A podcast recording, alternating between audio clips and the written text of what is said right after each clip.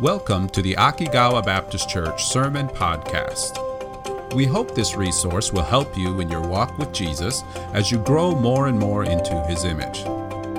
For more information about Akigawa Baptist Church, please visit akigawabc.com. Now, enjoy the sermon. What an amazing story of God's love for us. Today, we're almost done with First Corinthians. Just a few more weeks, maybe this week and one more. We're going through the last chapter of First Corinthians, First Corinthians chapter 16. When we get to this last chapter, it's very easy for us to want to kind of just skim over these last things, just get her done. Let's go on to the next thing. But if we do that, it's going to be really easy for us to miss some very important things about how we, as a church family, can grow and how we love one another. Last week, we saw how Paul helped the Corinthian church family to help love others in the way that he cared for, he gave them an opportunity to care for the needs of their brothers and sisters in Jerusalem. Remember that? He said, I'm going to come. I want you to gather up an offering for your brothers and sisters in Jerusalem. So he wanted them to give to meet their needs, but he also wanted them to take time to go to them to see what their needs were so that they could love them and pray for them better. Right? Today's passage is very helpful in that similar context because, again, we see this pattern of love with how Paul plans to send the Corinthian church family the things that they need in order to care for their needs.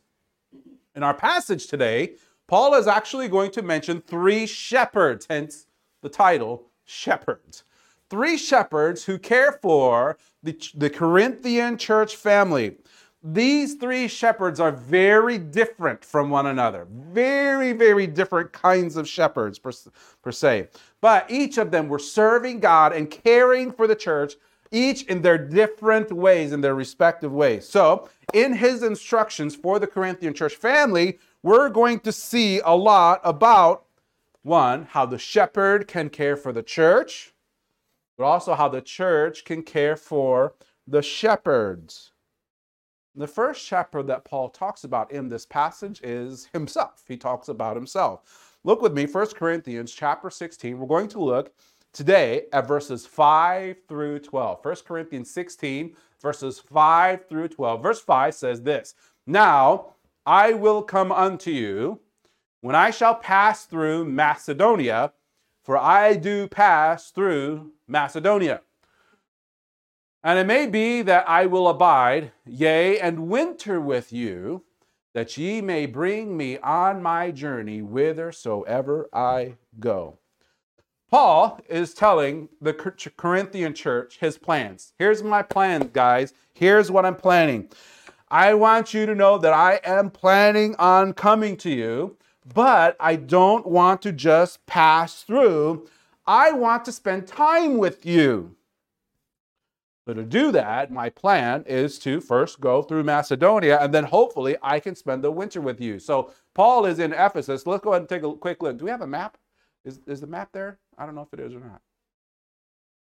Perfect. Paul is in Ephesus right now. Corinth is right here, and he wants to pass through Macedonia, the Philippian church, the Thessalonican church, a couple of other churches. There's a Berean church up there. Paul is getting ready to go to Corinth, but he wants to make sure that the Corinthian church understands that he does want to spend time with them. And so here's the amazing thing about it think about all the things that Paul has written to this Corinthian church family. They're, they're a mess. They need a lot of help. There's division there, there's pride there. There's self centeredness, like just permeating throughout the church family. There's sexual misconduct. There's just all kinds of problems in um, how they are not able to love one another. This is literally Paul's whole letter is like, guys, this is what you need to be doing. Don't do this. This is how you love one another. Sorry, Siri's telling me that I have to redo that part of my sermon. Uh, don't know what happened there. Okay, but anyways. so here's Paul. Like, Paul is saying, listen, you guys need help. I do not know what is going on with my phone, but Siri is really driving me nuts. I'm gonna turn my phone off. Oh my goodness. I'm gonna kill this phone. I don't know what's going on. That's the weirdest thing ever. We know we're not supposed to worry about it. Apparently not. Apparently not. So he's like, all right, Paul, or Paul is like, all right, Corinthian church, I'm coming and I'm going to help. I'm going to be with you. Last, last in, a, in the last section, Paul is like, I'm going to, I'm going to come over to your church to help you gather the offering and send it to the Jerusalem church. But Paul doesn't just want them to let, them know that he just come in, picking up the offering and going. Paul wants to let them know that he wants to stay with them. But he also understands that the other Corinth, the other churches north of Corinth need to see him too. So he's taking time to make sure he doesn't skip them. He reminds them that he is going to travel through Macedonia to see the other churches to make sure they're doing okay. One of the interesting things, if you look through Paul's missionary journeys, is he doesn't just go to new places.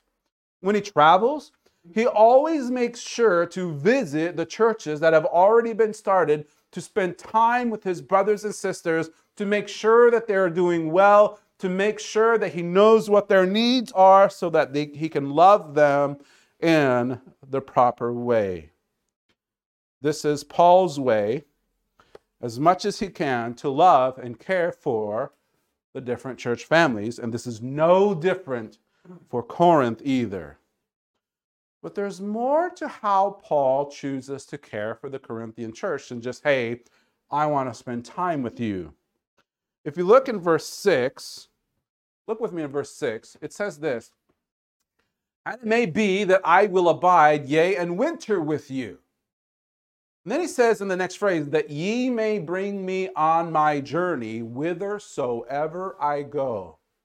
Paul is wanting to have the Corinthian church family. He's giving the Corinthian church family a part in helping him to serve the people he visits next. He gives them an opportunity to be part of loving those around them by caring for Paul's needs so that he can focus his time and energy in serving the next people that he meets. This is really interesting because there's two ways we see opportunities of love being displayed here. One, in how Paul, as the Corinthian church's shepherd, one of them, anyways, is taking time to spend with them, to care for them, to meet their needs, to give them wisdom, to give them encouragement, to give them time, and to help them in growing and maturing in Christ. And they, in turn, have the opportunity to financially support and care for Paul's needs, and in doing so, being an encouragement not just to him, but also to the next people that he's getting ready to meet. He gives them care in loving them, but he also gives them an opportunity in loving him and loving those he's getting ready to see next. This is the plan that God has, or that Paul has for the Corinthian church family. Hey guys, here's what I'm getting ready to do. But all of these plans are contingent on one very important thing. Verse 7. For I will not see you now, by the way, but I trust to tarry a while with you if the Lord permit. If the Lord permit. This phrase is both deeply humbling and also greatly encouraging. It's deeply humbling because it reminds us that every step on our path as we walk this life is centered on faith in and submission to God's plan for us. Every step of the way is a reminder and understanding that if the Lord permits, that's what helps us make plans in a way that recognizes that He is really in control of each step. In every part of your life, faith is at its core. trust in God, seeing Him, being aware of His presence and His leading and His guiding in every step of the path that He provides for you. God's path isn't always a straight line. There are often twists and turns in the path that God provides for us. We can make plans for months ahead of time, and then in a few weeks, those plans can drastically change. In one phone call, the plans can drastically change. Everything is contingent on this phrase if the Lord permits. It's humbling to be reminded of how God, of how we need to rely and trust in God's plan for our lives.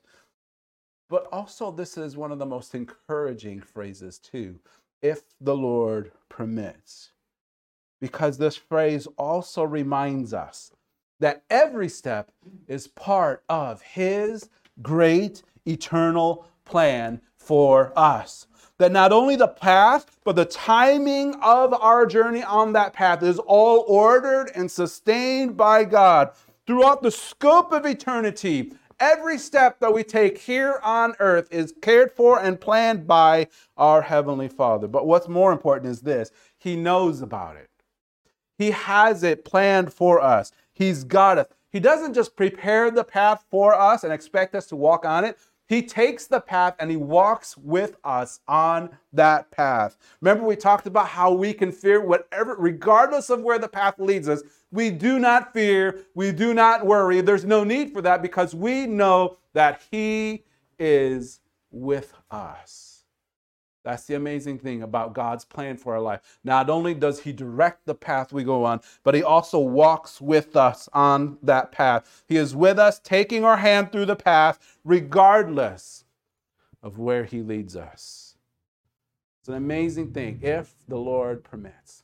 Reminding ourselves, yes, we trust in him. Yes, we submit to his plan. We understand that he is in control, in humble submission of that, but also in confident faith that he knows the path that we are taking and he knows that he will help us in the path. Those are Paul's plans. Recognizing God's sovereign plan and understanding that but there is one thing that's really interesting is that Paul, where he was then and there in Ephesus, the one thing Paul did know for sure was that this Ephesus was where he needed to be. Here's a really interesting thing. Verse, look at with me real, real quick until verse 8. Verse 8. There's all kinds of beepings and Siri and all kinds of this is an interesting Sunday. But I will tarry at Ephesus until Pentecost. I'm going to stay at Ephesus until Pentecost. Paul wanted to stay in Ephesus, but the problem is Ephesus was very difficult. There was a lot of persecution, there was a lot of suffering, but God was using him there. If you look at verse 9, here's what he says I'm going to stay, stay at Ephesus until Pentecost, for a great door, an effectual, is opened unto me and there are many adversaries. Paul needed to stay at Ephesus because he recognized that this was where God wanted him to be and this was where God was choosing to use him greatly. He says that the, there was an open, a great, there, God had opened a great door of effective ministry for him there. This was where the open door was, so Paul chose to stay but it wasn't an easy choice. There were many people who opposed him and what he was doing. This is where God's going to use me. This is where I'm going to invest my time, but it was not easy. In another letter that Paul wrote to the Corinthian church family, Second Corinthians chapter 1, he describes his time there in Ephesus. He sees we see it in verse 8 and verse 9. He says, for we would not, brethren, have you ignorant of our trouble which came to us in Asia, the region where Ephesus was, that we were pressed out of measure, above strength, in so much that we despaired even of life. You know that thing, you know that phrase where it says God will give you more than you can handle? God had literally given them more than they could handle. It was above measure. They were pressed above measure. It was more than they could bear. They were at the point where they despaired even of life. So they had to look to God. Verse 9 We had the sentence of death in ourselves, that we should not trust in ourselves, but in God, which raiseth the dead. It wasn't just that God was going to help them get through it. They were like, We're going to die but we trust that God will raise us up. This is, this is their hope. This is their confidence. Not that they're going to make it out of Ephesus alive. They were prepared to die, trusting in the resurrection of Jesus. Ephesus was not easy. Ephesus bore a lot of fruit, but it was not easy. And they chose to stay at Ephesus because that's where God had planted them. Paul and those who were with them were willing to go through that because of the people who were being saved, because of the people who were growing in their faith in Jesus in the middle of extreme suffering. So, he was caring for the church in Ephesus because they needed him right then and there, and he was willing to give his life in order to love the Ephesian church family. God called him there, and so he stayed. As Paul is going through his struggles in Ephesus, though, he also recognizes that the Corinthian church family need help. And so while Paul focuses his, his efforts in Ephesus, he doesn't leave the Corinthian church without any help.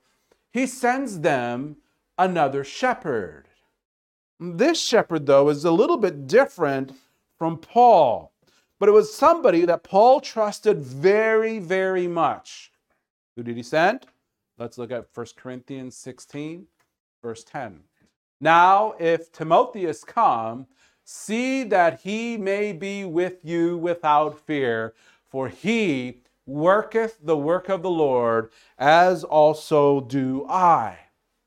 Verse 11 Let no man therefore despise him, but conduct him forth in peace, that he may come unto me, for I look for him with the brethren. Verse 10, Paul says he's going to send Timothy. That's his hope. That's his plan. I want to send Timothy to you to help you with your struggles. But here's the thing Timothy is very different from Paul.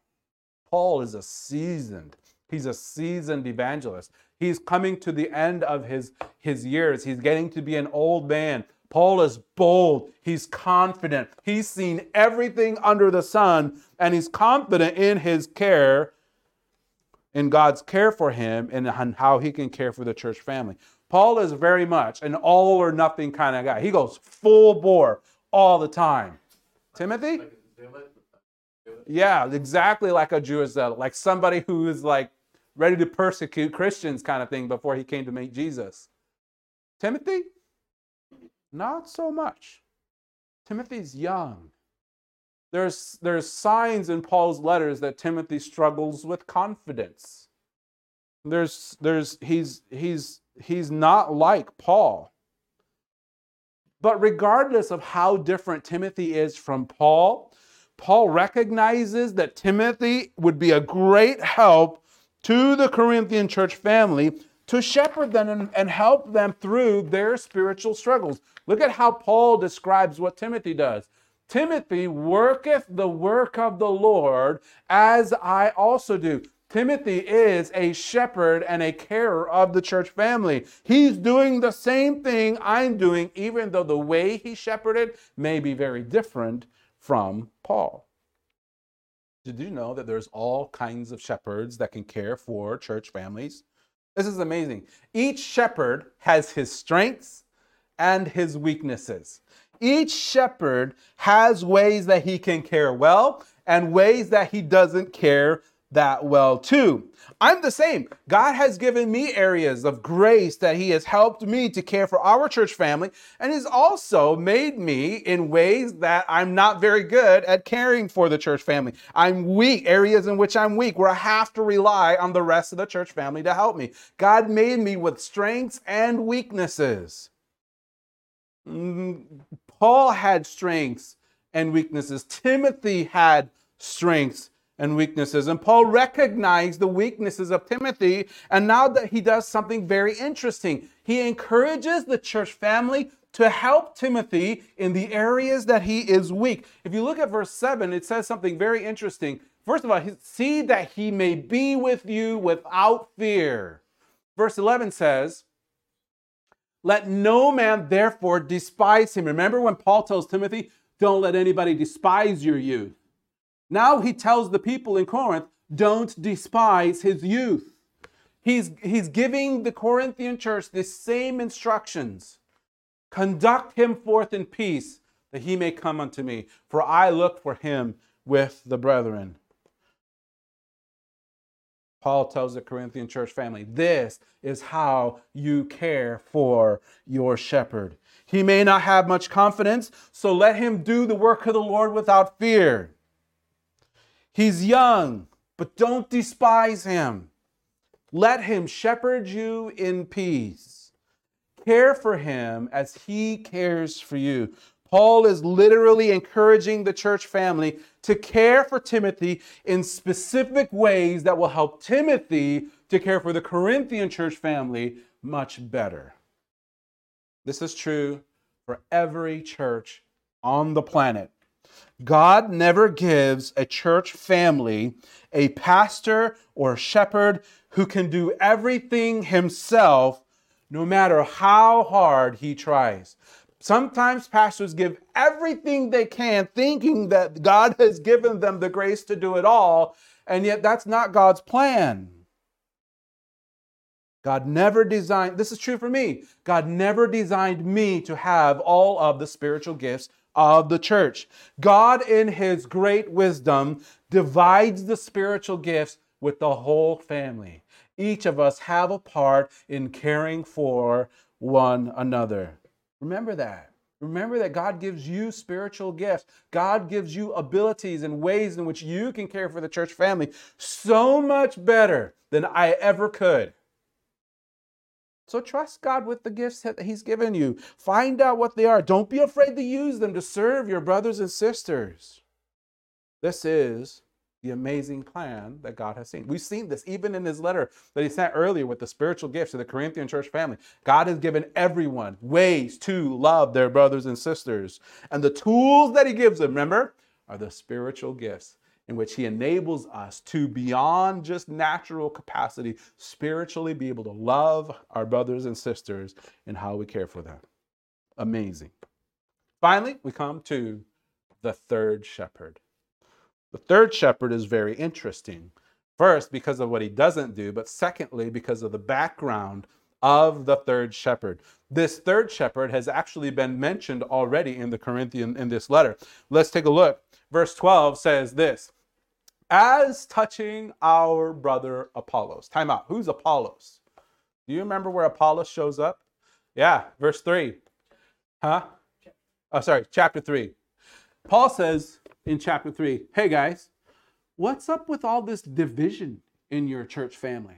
Why are you guys at each other's, what do you call it? At each other's necks? That's the word. I was suddenly forgot the phrase. At each other's throat. yeah, that's the word. Why are you guys at each other's throat? How why is there so much division and controversy in the church family? He's saying what he was saying was this. Why are some of you guys saying I'm for Paul? Some of you guys are saying, I'm for Peter. Some of you guys are saying, I'm for Apollo. Some of you guys are showing off and saying, I'm for Jesus. What's going on here? The church was literally being divided over their shepherds. Some are like, I want to be with the one who started our church. Paul, he's the one. He's the one. Other people are like, no, Peter's, Peter's really the one. Have you seen his signs and wonders he does? This is amazing.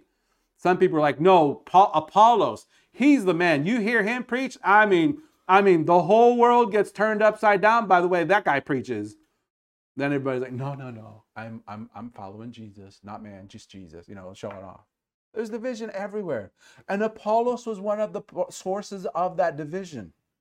What's interesting though, what's really interesting is even though the church itself was in conflict over their shepherds, Among the shepherds themselves, there was no conflict. There was brotherhood. This is my dear co laborer in Christ.